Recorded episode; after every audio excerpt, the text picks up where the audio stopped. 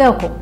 Dit is de podcast over vrouwengezondheid met een speciale serie over endometriose. Niet alleen voor vrouwen met endometriose of die het vermoeden heeft endometriose te hebben, maar voor alle mensen met een baarmoeder. En ja, dat kunnen ook mannen zijn. Match ik dus eigenlijk mijn kennis als fertiliteitsarts, um, als hormoontherapeut en ook mijn eigen ervaring om op die manier vrouwen of koppels met kinderwens ja, op een veel bredere, persoonlijke en holistische manier te begeleiden. In de darm, um, daar neem je voedingsstoffen op, daar worden hormonen gemaakt, daar worden de prohormonen gemaakt, daar zit je immuunsysteem voor, de, voor het grootste gedeelte. Mijn bijdrage is als ervaringsdeskundige en als complementair therapeut. In 2020 kreeg ik tegelijkertijd diagnose neuroendocrine kanker en endometriose. En heb ik aan de lijve ondervonden dat de gezondheidszorg en medische wetenschap te weinig of helemaal niet op vrouwen gericht is. Er is een achterstand in kennis over het vrouwenlichaam en haar gezondheidsbehoeften. Ik ben Hetty Kersies, al ruim 20 jaar therapeut in de westerse natuurgeneeskunde. En met deze podcastserie deel ik mijn verhaal en geef ik andere vrouwen het woord om een persoonlijke of professionele ervaring te delen. Mijn doel is bij te dragen aan meer bewustwording van de status van de vrouw in het domein van gezondheid en zorg. En om vrouwen mee te geven haar stem te laten horen bij pijn, ongemak en zorg over haar welzijn. Vandaag spreek ik met Kimiko Kleinman, gepromoveerd fertiliteitsarts en hormoontherapeut. Met deze combinatie is Kimiko de eerste fertiliteitsarts die een behandeladvies aanbiedt waarin reguliere zorg gecombineerd wordt met aanvullende mogelijkheden. De rol van patiënten is ook Kimiko niet vreemd. Zelf heeft ze twee miskramen gekregen en een IVF-traject ondergaan. Die levenservaring heeft effect gehad op wie ze nu is en in haar werk. Goedemiddag Kimiko, fijn dat jij bent. Um, je werkt in je praktijk niet direct met endometriose, maar de reden dat ik je heb uitgenodigd heeft te maken met het feit dat ik tijdens het maken van deze serie een veel groter probleem gewaar word, waar endometriose misschien wel een onderdeel van is. En dat is de ongelijkheid van vrouwen in de gezondheidszorg en wetenschap. Um, nou, jouw bijzondere combinatie van fertiliteitsarts en hormoontherapeut, als ook je persoonlijke ervaring, uh, maakte mij nieuwsgierig. Dus ik wil je graag het woord geven om je voor te stellen en ben ook erg benieuwd naar je unieke werkwijze in je praktijk en hoe die tot stand is gekomen.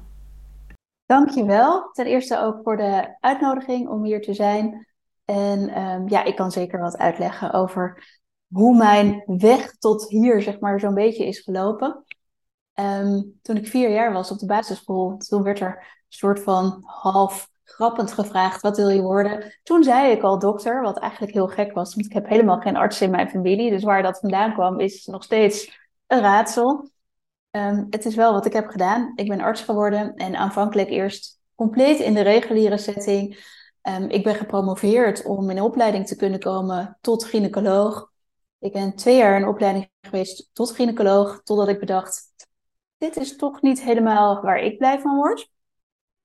Um, dus toen ben ik daarmee gestopt. Eigenlijk was mijn doel ja, altijd al wel om de voortplantingskant op te gaan. Dus de, de vruchtbaarheid, de fertiliteit, hoe je het ook wil noemen, dat valt eigenlijk onder de noemer van de gynaecologie. Hè. Dat is natuurlijk gewoon toch ook vrouwengeneeskunde, om het maar even zo te noemen. Um, hoewel bij voortplanting uiteraard ook de mannen een rol spelen, maar daar gaan we het vandaag niet over hebben. En um, ik werkte al een tijdje in de kliniek toen ik eigenlijk merkte dat mensen op een gegeven moment gingen vragen van, goh, wat kan ik nou zelf nog doen? in mijn geval ging dat natuurlijk dan om vruchtbaarheid, om zwanger worden. Um, naast het reguliere traject. En als dokter wist ik dat eigenlijk helemaal niet. Dus ik zei dan een beetje, nou, de standaard dingen, gezond eten, gezond leven, niet roken, niet drinken, op tijd naar bed, weet ik veel. Echt super mainstream. Um, en eigenlijk werd dat een beetje vervelend om dat elke keer te moeten zeggen, terwijl ik dacht, ik weet eigenlijk helemaal niet zo goed wat ze verder nog zelf kunnen doen. Nou, ongeveer in die periode werd ik zelf um, van arts ook patiënt. En ik ben daar altijd heel open over. Ik heb zelf herhaalde miskramen gehad voor ons eerste kind. En drie jaar kinderwens um, na ons eerste kind voor dus dan de tweede. uiteindelijk ook een baarmoederoperatie in die periode. Ik had geen endometriose, ehm, maar een niche. Ehm, dus een, een, zeg maar, ja, een niet goed geheelde wond van de keizersnee na de eerste. En uiteindelijk heb ik ook IVF gehad. Ik was inmiddels bijna 40, dus de tijd begon ik een beetje te dringen.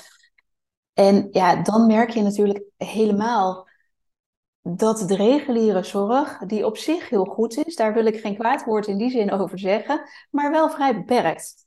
Um, zeker als je het hebt over zorg in Nederland, nou, daar hebben we het denk ik nu ook gewoon over. Um, we hebben een protocol en ik zeg altijd tegen mensen, op het moment dat je in dat protocol valt, dan is het hartstikke fijn. Maar op het moment dat je daar buiten valt, hebben we eigenlijk niet heel veel anders. Nou, ik had altijd al een beetje feeling met ja, hoe moet ik het zeggen, meer de wat holistischer aanpak. Ik ben destijds voor mijn miskramen zelf op zoek gegaan naar wat kan ik nou zelf nog doen, wat is er nog meer mogelijk. En ook uiteindelijk toen voor die kinderwens voor de tweede. En um, ik ben op een gegeven moment ook um, hormoontherapie gaan doen. Terwijl ja, dat leer je eigenlijk helemaal niet als je arts wordt. Dus dat is eigenlijk heel gek. Het was een compleet andere opleiding. En dat heeft mij in die zin ook echt wel een ander beeld gegeven. Waar ik als arts leerde van, nou, hè, wat is het probleem en hoe lossen we het op? Leerde ik als hormoontherapeut, wat is het probleem? Maar wat ligt daaraan ten grondslag? En dan ga je natuurlijk naar hele andere factoren kijken dan wat ik gewend was. Uiteindelijk ben ik dus nu en een gepromoveerde fertiliteit, geen vitaliteitsarts, maar fertiliteitsarts. Um, dus vruchtbaarheidsarts, zeg maar.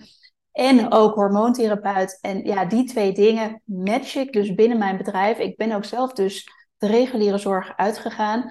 Dat wil zeggen, ik heb in het IVF-centrum waar ik ehm, mijn laatste betaalde baan had, nog een nul contract, omdat ik het stiekem ook wel een beetje nou, eng vond om helemaal iets anders te gaan doen. En ook leuk vond om daar zo nu dan nog te zijn. En voor hun is het heel handig, want ik heb 16 jaar ervaring um, in, de, in de zorg.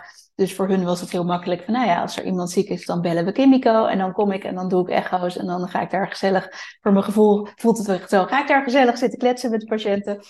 Um, voor mijn eigen bedrijf, Sakura Clinics, match ik dus eigenlijk mijn kennis als fertiliteitsarts, um, als hormoontherapeut en ook mijn eigen ervaring om op die manier vrouwen of koppels met kinderwens ja, op een veel bredere, persoonlijke en holistische manier te begeleiden. En ook om ze te laten zien van hè, wat is voor jou of voor de specifieke persoon in de situatie waarin ze zijn. Nou, in mijn geval is dat hè, tot nu toe werk ik vooral of eigenlijk alleen met vrouwen met kinderwens. Um, of, of mannen, maar in ieder geval koppels dan. Um, maar is het vooral zeg maar van hè, wat kunnen jullie doen wat bij jou past, wat goed voelt, om dus de kans op een gezonde zwangerschap te maximaliseren. En dat kan dan naast een regulier traject zijn. Daar kijk ik altijd stiekem natuurlijk ook mee, bij mee, want dat is ja, wat ik vanuit, wat ik natuurlijk al jarenlang doe. Maar ook mentaal, ook qua le leefstijl, ook qua supplementen, qua voeding, qua aanvullende behandelingen. Nou ja, er is gewoon zoveel meer wat vrouwen kunnen doen. En vooral ook om ze wat meer bewust te maken van, nou ja, wat zegt je lichaam? Hoe is je hormoonbalans? Hoe is je cyclus? En ook bezig te zijn al met dat kindje wat gaat komen. Dus er zit ook een heel groot deel mentale begeleiding in. En eigenlijk ja, komt het in die zin ook weer, wat jij net al zei, het komt neer op selfcare. Op kijken van, joh, weet je, wat voelt voor mij goed?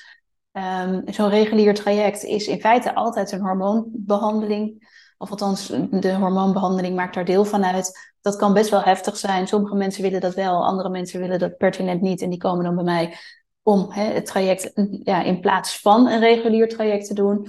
Um, maar dat is eigenlijk de manier waarop ik werk. Dus ik match in die zin een beetje, ik ben een beetje de link, denk ik, tussen de reguliere zorg op dit vakgebied dan en wat er nog meer mogelijk is. En ja, ik predik dus heel erg voor neem zelf de regie en kijk naar wat bij je past. En ja, nou ja, zorg dat je daarin goed, begeleid wordt. Ja, mooi. Ik noem dat complementair. Je hoort dat begrip eigenlijk te weinig. Er wordt vaak nog gesproken over alternatief. Maar um, vanuit mijn vakgebied, de westerse natuurgeneeskunde, ben ik opgeleid om holistisch en integraal te kijken. Dus ook bij hormoonproblematiek kijk je naar de darmfunctie, naar de leverfunctie. En ik denk ook dat je zelfhelend vermogen niet alleen hoeft aan te spreken om te genezen, maar ook om te ondersteunen bij medische ingrepen als operaties. En daarom ben ik ook zo geraakt door de onderbelichting van de baarmoeder. Want De baarmoeder is in interactie met ons hele lichaam, maar we weten er zo weinig van. Um, nu is er vorige maand, juni 2023, een onderzoek uitgebracht door het uh, Ratenau Instituut over Femtech in relatie tot de bestaande gezondheidskloof tussen mannen en vrouwen. En even een voorbeeld van Femtech, dat zijn de gezondheidsapps die je op je mobiele telefoon kunt downloaden, waar je je maandelijkse cyclus kunt bijhouden. En daarin beschrijft de wetenschap al over de ongelijkheid en bevestigt daarmee ook het gebrek aan kennis over het vrouwenlichaam en wat haar behoeften uh, met betrekking tot gezondheid is. En mijn vraag is: herken je dit ook in jouw praktijk? Ja, zeker. Kijk, ik denk sowieso, anno 2023, waar we nu zitten, het is echt al heel erg veranderd ten opzichte van, uh, nou ja, zeg maar zo'n bijna 20 jaar geleden toen ik als arts startte. En in feite zijn wij natuurlijk, ja, de geneeskunde en vooral ook de wetenschappelijke kant daarvan en de literatuur is heel, heel veel gebaseerd op mannen. Dat is eigenlijk van oudsher zo geweest. In de kliniek is het inmiddels helemaal anders, hè, want de meeste artsen zijn inmiddels vrouwen. Dat was vroeger natuurlijk ook helemaal niet zo. En ja, ik, ik denk dat het, um, hoe ga ik het zeggen? we, we worden ons steeds meer bewust van dat er echt best wel een groot verschil tussen een mannenlijf en een vrouwenlijf zijn. En ik kijk natuurlijk vanuit de gynaecologie. Nou ja, dan heb je een bepaalde hormoonbalans, je hebt een menstruele cyclus. De man heeft die hele cyclus niet. Dus je kan die twee eigenlijk onmogelijk, zeg maar, op elkaar leggen en dan denken dat dat precies hetzelfde werkt. Dat is natuurlijk helemaal niet waar. Nou zit ik natuurlijk ook nog juist eens in het vakgebied waar we het hebben over een baarmoeder en eierstokken die bij man simpelweg gewoon ontbreken. Dus ja, dan, dan ben je natuurlijk al snel bij, hè, we gaan naar het vrouwendeel.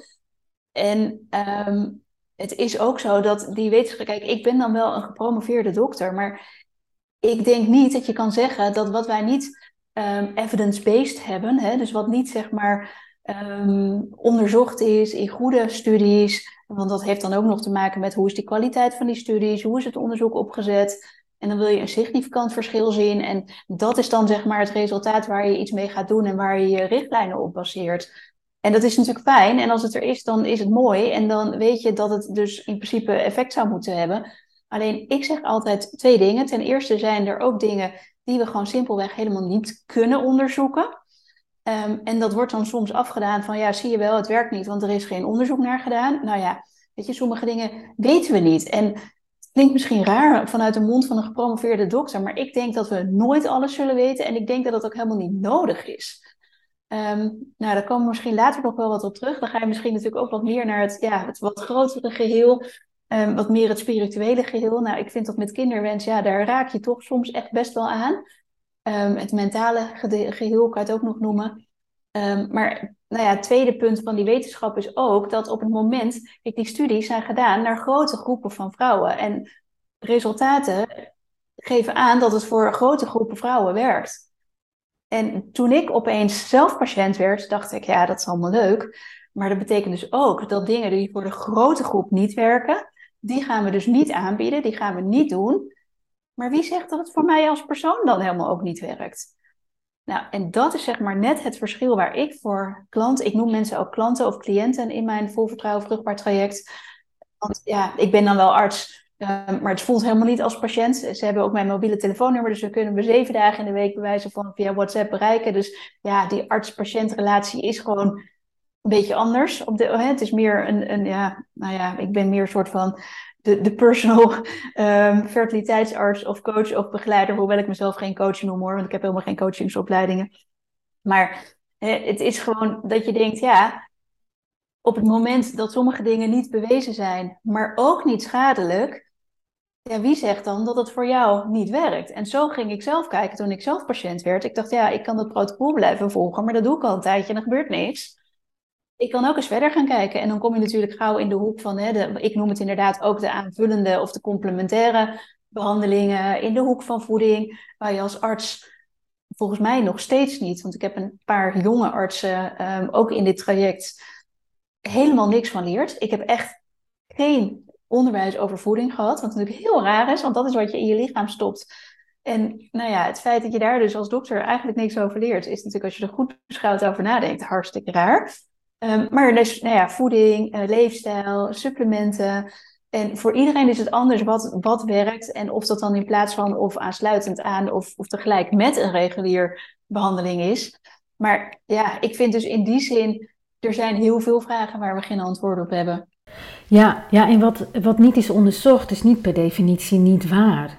En uh, natuurlijk zijn klinische studies van waarde, maar ik denk dat evidence-based goed samen kan gaan met practice-based, zoals ik dat vanuit mijn vak noem. En dat natuurlijke medicatie vanuit de fytotherapie en mycotherapie van enorme waarde zijn. En ik denk ook in opmars. Um, heb jij ook voorbeelden uit je praktijk waarbij je cliënten aanlopen tegen datgene wat niet is onderzocht, zeg maar geen evidence-based, waar regulier totaal niet mee uit de voeten kan? Ja, en ik denk um, een voorbeeld wat ik heb is, is ook een um, patiënte of cliënte dan dus met endometriose. En um, zij kwam bij mij toen zij in verband met, want zij had dus de diagnose endometriose gehad. Toen heeft zij een operatie gehad om het grootste deel, gedeelte van de endometriose is natuurlijk vaak wat we doen, zeker als er ook kinderwens is, om toch te opereren, om te kijken van nou, wat kunnen we saneren en hoe verandert dat, nou ja, de pijnklachten, um, de andere klachten, maar eventueel ook de vruchtbaarheid. Um, zij heeft daarnaast had zij een drie IVF-trajecten inmiddels al gehad toen ze bij mij kwam, wat ook vaak gebeurt. Hè? Want als met name stadium 3, 4 endometriose wordt toch eigenlijk vaak een IVF-traject gedaan. Um, om de kansen te vergroten, maar ook om de tijd tot zwangerschap wat te verkorten. Want op het moment dat je mensen niet aan een pil zet, wat natuurlijk vanuit de reguliere zorg heel vaak wordt gedaan om de endometriose klachten te onderdrukken. Ja, hè, hoe meer cycli en hoe meer menstruaties vrouwen hebben, hoe meer, hoe langer de pijn is in feite. En dit staat even helemaal los van wat je daarnaast nog zou kunnen doen. Hè? Maar dit is natuurlijk vaak hoe het in de reguliere setting gaat. Um, zij had nog één embryo in de vriezer van haar derde poging. Zij had een keer een miskraam gehad van een tweeling in dat IVF-traject. Ze was inmiddels ook naar België uitgeweken. Um, want ja, in Nederland, en dat gebeurt ook wel wat vaker, en zeker bij de mensen. Ik heb natuurlijk wel een beetje in die zin een aparte populatie. Ik zie vooral mensen die ja, sowieso al wat verder kijken, die al vaak langer bezig zijn, die in Nederland eigenlijk al niet meer zo goed weten van nou, wat moeten we nou? Kijk, en dan komen ze bij mij terecht. En ja, dan hebben ze natuurlijk iemand die en zowel als vruchtbaarheidsarts um, de mogelijkheden kent en weet hoe het reguliere traject werkt en verder kijkt. En ook de connecties met het buitenland heb ik voor mensen. Zij was daar dus al en zij kwam bij mij en ze zei: Ik ben zo ontzettend moe van alles. Ze had dus uiteindelijk, nou ja, ze was zwanger geweest, maar dat was een miskraam geworden. Ze had nog geen kinderen. En ze zei, ja, ik heb nog één embryo in de vriezer in België, maar heel eerlijk, ik heb er gewoon geen zin meer in. Want ook die werd dan teruggeplaatst met hormonen. Nou ja, na die embryo, als je drie trajecten hebt gehad en zonder zwangerschappen, je hebt één embryo in de vriezer, ja, dan ben je eigenlijk Tenminste, vind ik heel logisch. Maar ben je dus ook alweer verder met, bezig in je hoofd met het traject daarna? Nou, dat zou natuurlijk opnieuw IVF dan zijn, met nog meer hormonen. Dus ze kwam bij mij eigenlijk met, nou, ik ben het eigenlijk gewoon zat. Ik zei, nou, dat begrijp ik heel goed.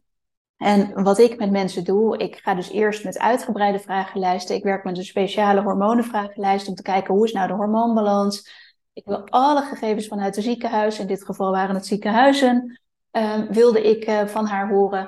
En ja, ik heb dus meerdere gesprekken en ook veel langer dan dat ik vanuit het ziekenhuis gewend was. Dus mijn intake duurt al anderhalf uur. En dan heb je ook tijd om over andere dingen te spreken. Nou, en bij haar bleek heel erg dat zij was ontzettend bezig om iedereen, zeg maar, in haar omgeving die het moeilijk had, die hielp zij. Um, en iedereen wist ook, oh, we kunnen altijd, ik ga geen, geen namen noemen, ik heb beroepsgeheim, maar we kunnen altijd bij haar terecht. En ze zat op een gegeven moment te vertellen van ja, en dan ben ik thuis en dan hoef ik een dag niks en dan staat die voor de deur en dan gaat de telefoon en dan zit ik twee uur naar, naar een vriendin te luisteren. Wie, nou weet ik veel wat, de kerel is weggelopen of zo. Ik heb geen idee, ik noem nu maar iets. En ik zei, maar ik vind het helemaal niet zo raar dat je moe bent. Ten eerste, al die hormonen, dat, dat doet echt wat met je lichaam. En ik heb natuurlijk zelf een IVF-behandeling gehad. Ik weet pas dat ik echt maanden daarna dacht: Oh, ik ben weer Kimiko. hey, wat fijn. Oh, ik voel me echt anders dan de afgelopen periode. Dus, dus dat natuurlijk al. Nou, endometriose kan ook vermoeidheidsklachten geven. Maar ook dat deel dus daaromheen, waarvan ik zei, wat, wat, waarom, waarom zorg jij voor iedereen, behalve eigenlijk voor jezelf? Terwijl jij zwanger wil worden. Dat kind gaat in jou groeien. Tenminste, dat is de bedoeling. Ik zeg, dan moet daar wel tijd, energie, aandacht. Nou ja, dat is natuurlijk iets wat uit de mond van een gepromoveerde fertiliteitsarts nogal raar klinkt. want ga ik dan zeggen van nou, je moet relaxen. En je hoort natuurlijk altijd wel de verhalen van nou, je moet je kinderwens loslaten en dan komt het vanzelf. Nou, dat, je kan je kinderwens helemaal niet loslaten, dus dat pretendeer ik echt nooit. Ehm, maar het is wel zo en hoe langer ik dit werk doe, en dat is zo fijn dat je dan gewoon die medische basis, die heb je gewoon. Dus dat deel weet ik wel. Dat inmiddels, ja, weet je, is dat voor mij natuurlijk gesneden koek. Maar je gaat steeds meer zien wat er bij mensen ja, op andere vlakken dan gebeurt. En in dit geval, bij deze patiënten, zijn we echt gaan focussen op herstel van die hormoonbalans. Nou, bij endometriose is er eigenlijk per definitie vaak een oestrogeendominantie. Dus die balans tussen de vrouwelijke geslachtshormonen is verstoord. Um, daar, heeft, daar heeft vaak, hè, hebben de klachten daar ook mee te maken. Dus daar zijn we bij haar op gaan focussen met supplementen, met voeding. De darm is sowieso ook iets waar ik altijd aandacht aan besteed. En dan is het grappig, want dan zeggen ze tegen mij van... nou, jij bent echt de eerste die naar mijn ontlastingspatroon vraagt. Terwijl ze dan al, weet ik veel hoeveel ziekenhuizen en artsen hebben gezien. Um, ik zeg ja, maar ja, weet je, ik zeg in de darm Ehm, daar neem je je voedingsstoffen op, daar worden hormonen gemaakt, daar worden de prohormonen gemaakt, daar zit je immuunsysteem voor, de, voor het grootste gedeelte. Nou ja, ik hoef het niet op te noemen natuurlijk. Hè. Ontstekingsprocessen worden vanuit daar gereguleerd. Dus nou ja, ik vind het nog steeds dan heel raar dat wij eigenlijk nooit als dokter dan regulier zo zijn opgeleid. Maar goed, met haar ben ik dus op al die factoren gaan focussen.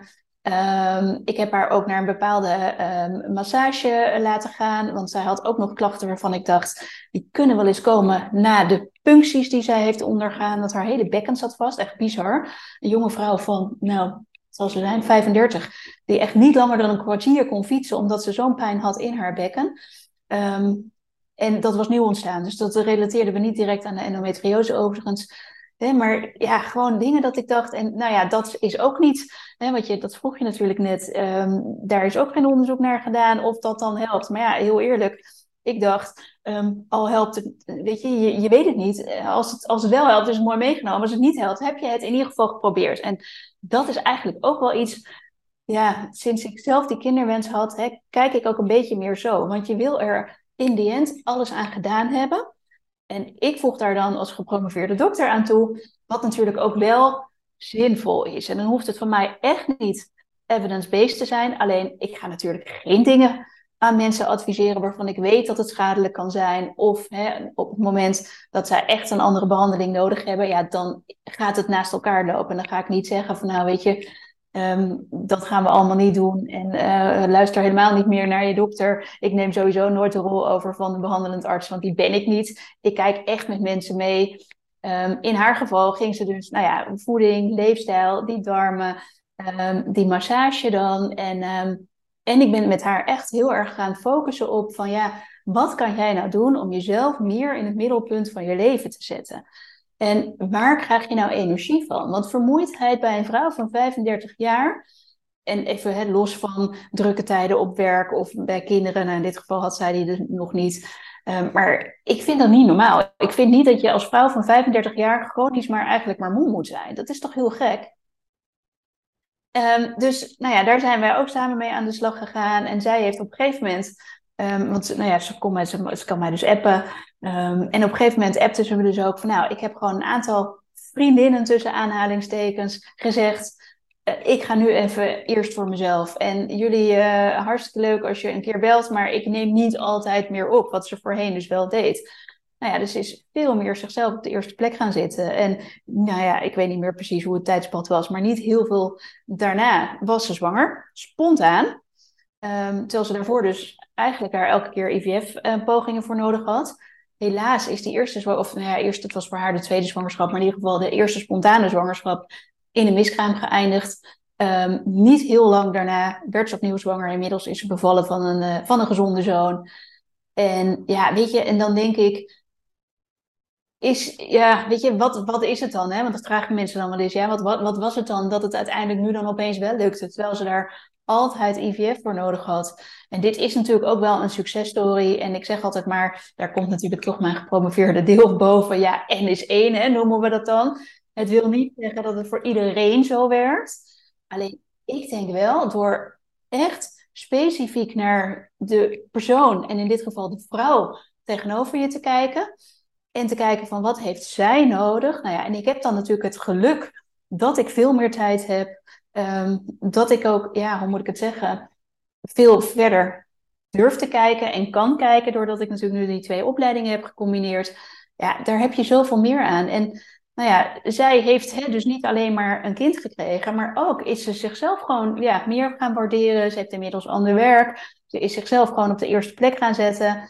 En nou ja, later zei ze ook, ik zei ja, ik ben al heel veel vriendinnen kwijtgeraakt. En toen zei ze, ja, maar er komen dan ook weer andere mensen die wel energie geven. En dan denk ik, ja, nou ja, dit is volstrekt niet evidence-based. Het heeft ook helemaal niks te maken met wat ik in het ziekenhuis met patiënten zeg maar deed. Maar het is wel heel erg van waarde. En of ze nou daar werd, ja, weet je, God knows. Ehm, of wie dan ook. Maar ja, zij is happy en dat vind ik dan het belangrijkste. Ja, ja, mooi. Het is ook de tijd, denk ik, dat gezondheid, de mens, veel meer wordt gezien vanuit het perspectief van het geheel. Um, naar mijn mening zijn we een onderdeel van het geheel. We zijn natuur. Er is een samenspel tussen het fysieke en psychische en spirituele. De kwantumfysica, zeg maar. Ik vind dat ook wel hoopvol. Het vergt wellicht een bepaald bewustzijn uh, om meer regie uh, te gaan nemen en je uit te spreken ook naar artsen toe. Maar ja, mijn ervaring is, je wordt wel gehoord als je het doet. Ja, absoluut. Ja. Nou, en het is ook, um, dat zat ik net te denken, ik, ik, ik heb een bepaald, bepaalde categorie, mensen eigenlijk wel, hè, dat zei ik net al een beetje, die mij, die mij opzoeken. Ik zie vaak um, hoger opgeleide vrouwen. Ik ja, weet niet hoe dat komt, maar dat nou ja, is blijkbaar wat ik aantrek. Um, daar herken ik me ook in. Ik ben natuurlijk zelf ook. Dus in die zin is dat fijn. Maar ik zie ook echt wel een patroon bij die mensen, waarin ik mezelf ook van destijds nog herkende. Want toen ik zelf die kinderwens had, en achteraf, nou ja, nu durf ik het bijna niet hardop te zeggen, maar um, ik werd heel snel zwanger de eerste keer. Dat werd uiteindelijk dus een miskraam. Toen um, ben ik, um, heb ik een jaar lang hebben wij het een beetje onhold gezet om opnieuw zwanger te worden. Omdat, en nou moet ik even nadenken, want ik heb zo'n periode dus twee keer gehad. Eén keer had het te maken met dat ik een opleiding wilde als gynaecoloog. En als ik op een bepaalde datum zou starten, dan kon dat in het ziekenhuis waar ik het liefst terecht wilde. Met andere woorden, gewoon puur voor de carrière heb ik dus een jaar mijn kinderwens op onhold gezet. Nou, na dat jaar dachten we, oké, prima, nu komt het goed, zo goed uit. Um, alsof het te plannen is. Hè? Dus achteraf denk ik echt, oh my god, what was I thinking? Maar goed, um, destijds, ik was gewoon een reguliere dokter. Ik dacht, oh ja, prima. Hè? en ik was notabene, ik werkte zelf al zeg maar binnen de gynaecologie. Dus ik wist ook echt wel, nou ja, dat miskramen en niet zwanger worden ook nog een optie was. Um, toen werd ik dus op, opnieuw redelijk snel zwanger. Was weer een miskraam. Toen heb ik het opnieuw een jaar uitgesteld omdat het gewoon, nou ja, het was druk en ik uh, promotie, of althans mijn, mijn promotie dan, hè, niet, niet werktechnisch, maar mijn uh, wetenschappelijke promotie. Um, ik ben gepromoveerd, uiteindelijk negen weken na de bevalling van mijn zoon. Nou, dat was ook niet echt aan te raden. Maar om maar aan te geven hoe je dan in zo'n, ja, in zo'n werkwereld en, en nou ja, op, op dat niveau. Het waren ook allemaal mannen, mijn promotoren waren mannen. En die zeiden gewoon, oh prima, dan heb je verlof. Nou, dat komt toch hartstikke goed uit, dan kan je dus dan mooi promoveren. Nou, af denk ik echt, was ik gek of zo? Ik heb niet eens bedacht om daar tegen in te gaan. Ik dacht, oh ja, nou oké, prima. Dus met mijn, mijn babyzoon, zeg maar van negen weken onder de arm, uh, ging ik de aula in in Amsterdam om mijn proefschrift te verdedigen. Nou, dat je denkt echt, hoe dan? Dat zie ik, dat zie ik dus nu ook. Nou ja, klanten, hè, die zijn natuurlijk, ik ben inmiddels zelf 44, dus ik heb ook geen kinderwens meer. Um, hè, dus de, de gemiddelde klant is wel iets jonger dan ik, maar ja, het is, we, we, doen eigenlijk allemaal hetzelfde. Je probeert um, je carrière, dan heb je nog vriendinnen, je vriend. Sommigen hebben natuurlijk al een kindje. Um, en het moet allemaal perfect. En heel veel is maakbaar. Alleen, ja, dit dan dus net niet. En nou ja, het, het, het, het, het mensen dan kunnen laten zien van, maar wacht even. Je bent niet alleen maar een wandelend hoofd want dat is het dan. Hè? En dat zeg ik ook vaak tegen mensen. Maar je zit continu alleen maar in je hoofd. Je bent aan het plannen, je bent aan het bedenken. Ehm, je hebt uh, duizend en één scenario's in je hoofd. Je bent aan het vooruit um, redeneren van wat kan ik nou doen, wat moet ik nou allemaal nog. Terwijl dat kind moet in jouw buik, um, in je baarmoeder, laag, in ieder geval niet in je hoofd, gaat dat kind groeien. Dat gaat het niet worden. Dus hoe kan een kind daar groeien, daar beneden bedoel ik dan dus, als wij ondertussen alleen maar in ons hoofd allerlei dingen aan het doen zijn en overal aan het zoeken zijn van wat moet ik nou. nou ja, en dat is eigenlijk ook wat ik in het traject dus met vrouwen doe, is om ze echt proberen sowieso te ontzorgen, zodat ze ook minder in dat hoofd hoeven te zitten en meer gaan voelen. Ja, bizar eigenlijk, hè? Dat, dat er een soort van hiërarchie is toebedeeld in ons lichaam. Dat ons hoofd blijkbaar superieur is en heel erg wordt gekoppeld aan ehm, eh, intelligentie. En hè, dat, is, dat, is, uh, dat staat bovenaan, ook letterlijk en figuurlijk zeg maar. Maar uh, datgene wat ons menselijke ras zeg maar in staande houdt, is toch wel de baarmoeder. Ik bedoel, zonder baarmoeder geen mens. En het is zo ondergeschikt, lijkt het wel. Ja, en Kimiko, even terugkomend over wat je net vertelde. Hoe wij uh, als vrouw alle ballen hoog willen houden. Um, het is ook iets wat we zelf in stand houden. Dat, dat stuk begrijp ik wel. Maar aan de andere kant um, is het ook de vrouwelijke cyclus die niet altijd aansluit op het dagelijks leven. Tenminste, zo ervaar ik dat zelf. Um, ik voel me gewoon niet altijd hetzelfde. Niet altijd even productief of gefocust. En ik heb het gevoel dat ik af en toe even niet meedoe. En niet kan aanhaken op de maatschappij die al zo masculin is ingericht. Um, en ik probeer dat oké te vinden van mijzelf. Dat is wel gemakkelijker gezegd dan gedaan. ik heb nog niet altijd ja, ik kan me gewoon nog niet altijd overgeven aan waar ik zit in mijn maandelijkse cyclus, zeg maar. Maar het helpt wel om, om zacht te blijven voor mezelf. En ik vroeg mij af, herken jij dat ook? Ja, absoluut. Wat ik uh, inmiddels al, ik denk nou eigenlijk sinds ik met Sakura ben begonnen, dus eigen baas ben, wat ik doe is, ik heb een heel regelmatige cyclus. Dat is natuurlijk dan wel fijn om dat een beetje te kunnen plannen.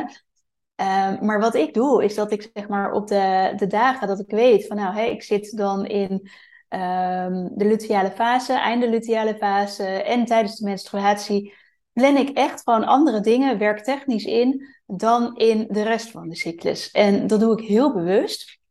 Um, dat is eigenlijk grappig, want dat is een beetje ja, automatisch gegaan, omdat ik gewoon merkte dat op het moment dat ik dat niet deed en eigenlijk elke dag, hè, want jij noemt het, uh, nou ja, het, het, masculine deel. Ik was een tijdje geleden, um, mocht ik spreken op een hormoon-event waar ook Lena Rentschler sprak. En zij had echt een fantastisch verhaal over het verschil tussen de vrouwelijke cyclus en de mannelijke cyclus. En uh, de vrouwelijke cyclus, nou ja, hè, die duurt zo'n zo beetje gemiddeld 28 dagen. En uiteraard is dat niet bij alle vrouwen gelijk. Maar er zit altijd wel een nou ja, een, een, een, een beeld in dat het in ieder geval niet elke dag hetzelfde is. Um, ook al heb je eigenlijk als vrouw helemaal niet per se een cyclus. Zelfs had zij het tenminste over. Zelfs um, na de overgang in de postmenopauze zit daar toch nog wel iets in. Wat ja, terug te vatten is op die cyclus. Wij vrouwen leefden natuurlijk voorheen ook echt met de maancyclus. Nou ja, die is um, toevalligerwijs, zeg ik dan, ook ongeveer zeg maar uh, een, een, maand. Hè? Dus dat is natuurlijk helemaal niet zo raar. En een man, en dat, daar ging haar praatje over, um, heeft een cyclus van 24 uur. Dus die kan elke dag exact hetzelfde gaan doen. En die voelt, nou ja, het is niet helemaal natuurlijk dat hij elke dag exact hetzelfde voelt. Ik kan ook haar praatje onmogelijk, want het was echt, het was, ik vond het briljant. Ik zat daar alleen maar, het was een zaal vol met vrouwen. Ik dacht, dit moet ze ook aan mannen gaan vertellen. Want ja, weet je, je merkt het gewoon. Je merkt het verschil. En het heeft heel weinig zin om je als vrouw elke dag hetzelfde te willen voelen, elke dag hetzelfde te willen presteren als mannelijke collega's of als je partner of als uh, je broer of de buurman of weet ik veel niet wie. Dat gaat niet.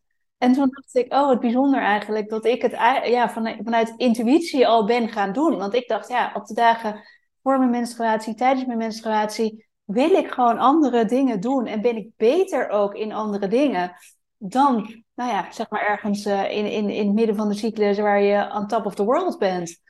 En ik denk dat, dat het bewustzijn, of althans het, de, nou ja, ik noem het tegenwoordig een soort van het is meer, het gaat voor mijn gevoel om awareness. Dat we als vrouw ons eigenlijk bewust zijn van dat we A, anders zijn dan een man. Nou ja, dat weten we natuurlijk wel, maar het gaat niet om weten, het gaat ook om voelen, denk ik. Daar komt hij toch weer terug, hè.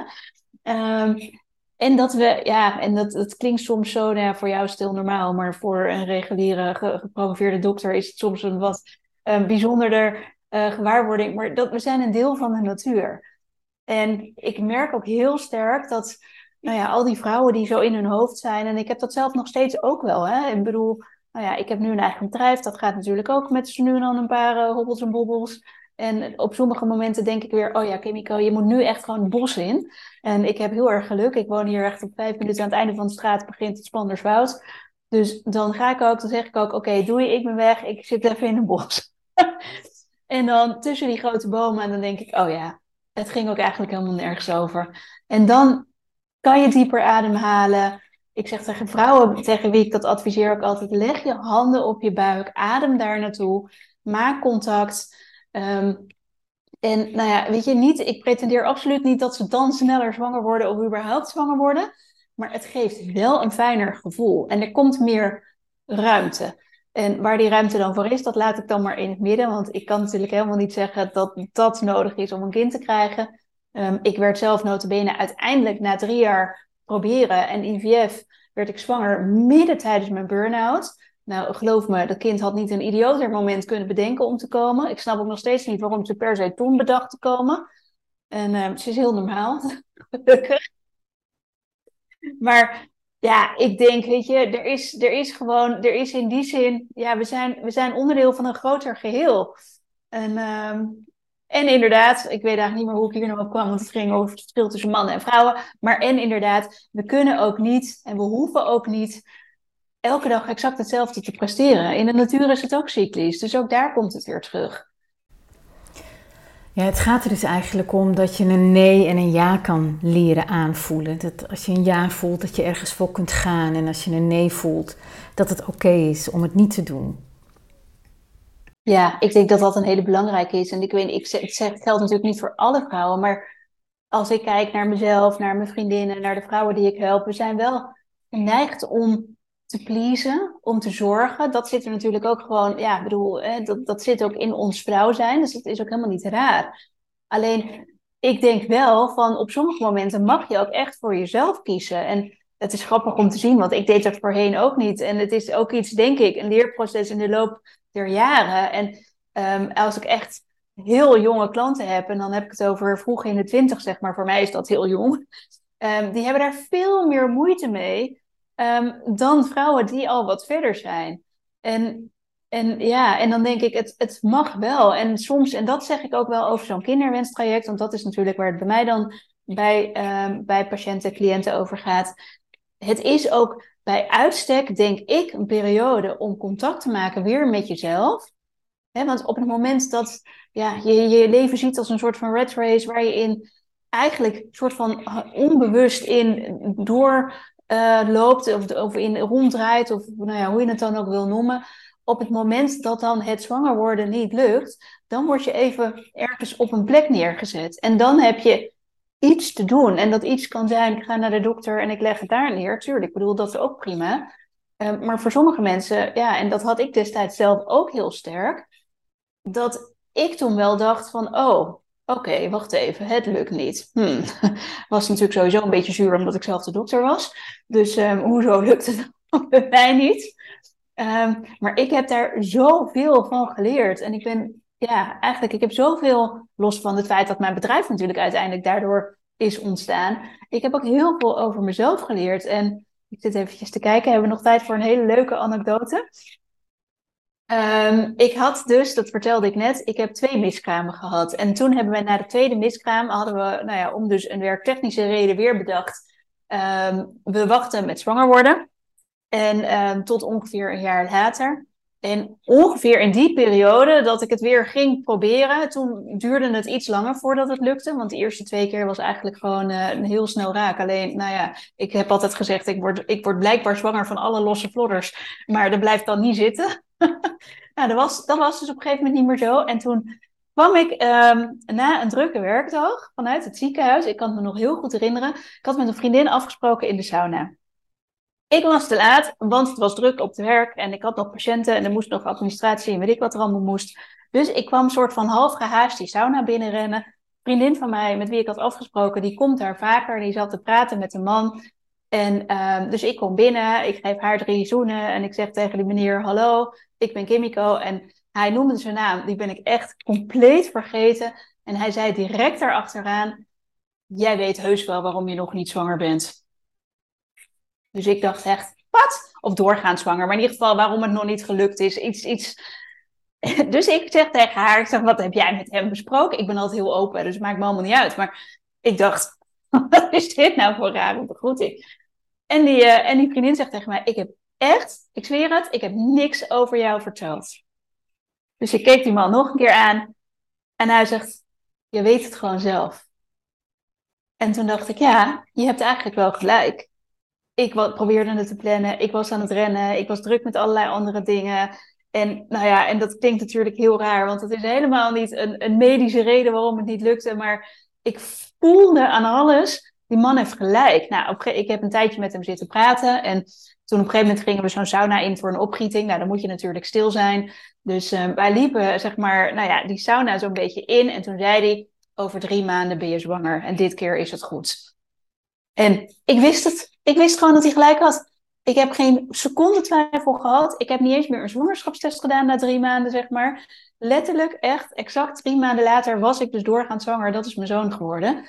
En dan denk ik, er is gewoon echt meer. En nou ja, voor mezelf was dat ook wel toen dat ik dacht, ja, je hebt ook wel gelijk. Ik was eigenlijk druk met andere dingen. En dan ga je ervan uit dat dat zwanger worden ook gewoon wel een soort van in dezelfde um, nou ja, red race zeg maar doorgaat en hoppatee lukt. En dat gebeurde dus niet. En toen dacht ik, oh, nou ja, ik heb uiteindelijk die man dus nooit meer gezien. Echt heel bijzonder. Terwijl ik daar ook nog wel vaker naar die sauna ging. Maar ja, ik vond dit wel dat ik dacht, het is ook echt wel een bijzondere periode. En, uh, en die kinderwensperiode dan. En het is gewoon zo belangrijk dat we ons inderdaad bewust zijn van, nou ja, ook alleen al de vraag, wat wil ik nou eigenlijk in het leven? Wil, wil ik echt zo hard werken? En ik zie ze nog steeds, hè, cliënten die dan zeg maar echt met topbanen. En dan denk ik, ja, maar weet je, je slaapt drie uur per nacht. Um, je vliegt de wereld over, je hebt die kinderwens. Ja, weet je, tuurlijk kan het bij sommige mensen wel samen. En ik draai het dan liever altijd om, hè? want dat, dat hoor je natuurlijk dan ook bij vrouwen die zeggen: ja, maar de buurvrouw die doet dit en dat en dat en daar lukt het wel. Ik zeg: ja, dat is heel fijn voor de buurvrouw. Ik zeg maar, bij jou is het al lastig. Wat kan je dan zelf veranderen? Ja, ga het op die manier bekijken. En word je daardoor doorgaand zwanger? Ja, dat, dat bedoel, garantie zegt uh, nul. In het ziekenhuis zei ik altijd garantie tot de deur. Dat is ook niet helemaal waar, want als je bij me binnen blijft zitten, word je ook niet zwanger. Ja, nee, dat is ook zo. Dan gebeurt er helemaal niets. Uh, dat is een mooi verhaal, inderdaad. Wat ik je ook hoor zeggen is dat de vrouw het ook bij haarzelf mag neerleggen. Um, wat wil je echt en wat zijn je prioriteiten? Ja, en ik denk ook vooral, hè, want ik, ik vind het niet andersom. Want die, dat gevaar dreigt nog wel eens als je dit soort dingen zegt dat vrouwen dan denken, ja zie je, maar ik heb het dus niet goed genoeg gedaan en daarom is het niet gelukt. Zo zie ik het niet. Ik zie het eigenlijk eerder als, we mogen zoveel liever voor onszelf zijn en zoveel minder streng. Ik zie echt alleen maar vrouwen die onwijs veel van zichzelf vergen, onwijs streng voor zichzelf zijn. En dat heel erg lastig vinden om dat los te laten. Nou ja, dat raakt natuurlijk ook een beetje de maatschappij en het mannen versus vrouwen verhaal. Ehm, dus ik denk, we mogen als vrouw inderdaad gewoon, ja, nou ja, dat is het in feite, liever voor onszelf zijn. En we hoeven niet in alles het beste, het meeste, het grootste, weet ik veel. Um, en nou ja, weet je, dan soms denk ik, oh my god, nu klink ik als mijn oma. Um, nou ja, misschien is dat ook al de leeftijd, who knows. Maar ik zie gewoon vooral dat vrouwen heel streng voor zichzelf zijn. En wat gebeurt er dan hormonaal? Dan zijn die stresslevels zijn gewoon te hoog. Um, dat heeft zijn invloed op de schildklier, op de vrouwelijke geslachtshormonen, op de vruchtbaarheid. En dan denk ik, ja, joh, het mag makkelijker. En echt niet gezegd dat daarmee iedereen dan wel zwanger wordt. Ehm, helemaal niet. Voor sommige mensen zijn er echt andere dingen nodig. Dat is natuurlijk hetzelfde als bij endometriose, om nog maar heel even terug te komen waar eigenlijk um, de podcast ook voor een deel natuurlijk over ging. bij de een werkt het om die aanvullende aanpak te doen en, en, en ja, op andere manier te leven. Bij de ander werkt dat niet en die heeft uiteindelijk alsnog um, of een behandeling, een, een operatie of, of hormonen nodig. Maar ja, weet je, ik, ik denk dat het gewoon heel belangrijk is dat vrouwen zich wel realiseren dat er dus meer mogelijkheden zijn. En dat ze ook zelf in die zin in de lead mogen zijn. En nou ja, dat is natuurlijk in feite ook, dat hoef ik jou dus niet te vertellen, heb ik inmiddels gemerkt. Um, maar dat je soms ook met je arts daarover kan praten. En nou ja, de ene arts leent zich daar meer voor dan de ander. Ik bedoel, ik omring me natuurlijk in feite mijn leven al lang met, uh, met artsen. En sommigen begrijpen het volledig en die zullen het ook misschien vanuit zichzelf al wel, zeg maar zo, um, aangeven. Bij anderen ligt dat wat ingewikkelder. Um, maar ik denk wel dat het als vrouw gewoon heel belangrijk is om ja, zelf ook te, nou ja, te voelen van hè, hoe voelt het in mijn lichaam, waar heb ik nou last van. Um, nou ja, zeker bij endometriose kan het in het begin natuurlijk ook nog zijn dat het eigenlijk, en dat hoor ik vaak, hè, dat artsen dan zeggen, ja, pijn bij die menstruatie, nou ja, weet je, dat heeft elke vrouw, dat hoort er gewoon bij. Dat zijn uiteraard dan vooral de mannelijke artsen die dat roepen. En dan denk ik, oh nee, nee, weet je, dan wil ik echt wel die vrouwen zo van, stop alsjeblieft, weet je, weet dat het niet, ik bedoel, je moet niet, geen genoegen nemen met, dat hoort er gewoon bij. Nee, nee, nee, pijn is niet de norm. Nee, nou ja, dat. Nou, dankjewel. Dat is een uh, mooie afronding. Misschien nog een aanvulling dat het ook geldt voor jonge vrouwen en meisjes die net menstrueren. Ja, het is voor alle leeftijden. Het maakt eigenlijk niet uit. Het praatje wat ik laatst hield op het hormoon-event was eigenlijk voor vrouwen voor en rond de overgang. Dus in feite helemaal niet mijn primaire doelgroep als fertiliteitsarts, als hormoontherapeut. Juist de doelgroep natuurlijk veel breder. Maar het is, het is voor alle leeftijden en voor alle situaties. En of dat nou endometriose of kinderwens of overgangsklachten is. Het is niet, ja, je, neem geen genoegen met een antwoord waarvan je denkt, maar ho even, dan hou ik dus klachten en dan moet ik er maar mee leren leven. Dat is ook zo mooi. Dat is niet wat het is. Nee, ik ben het helemaal met je eens. Die gedachtegang laten we achter ons. Um, zeg Kimiko, ontzettend bedankt voor je tijd en openhartige gesprek. Graag gedaan. Bedankt voor het luisteren. Wil je meer weten over Kimiko en haar praktijk of het onderzoek wat in deze aflevering is genoemd? Kijk dan in de show notes. Hierin vind je alle informatie. Wil je op de hoogte gehouden worden van deze podcastserie? Schrijf je dan in voor mijn nieuwsbrief via hetzikersies.nl. Je kunt me ook volgen op Instagram, LinkedIn of Spotify.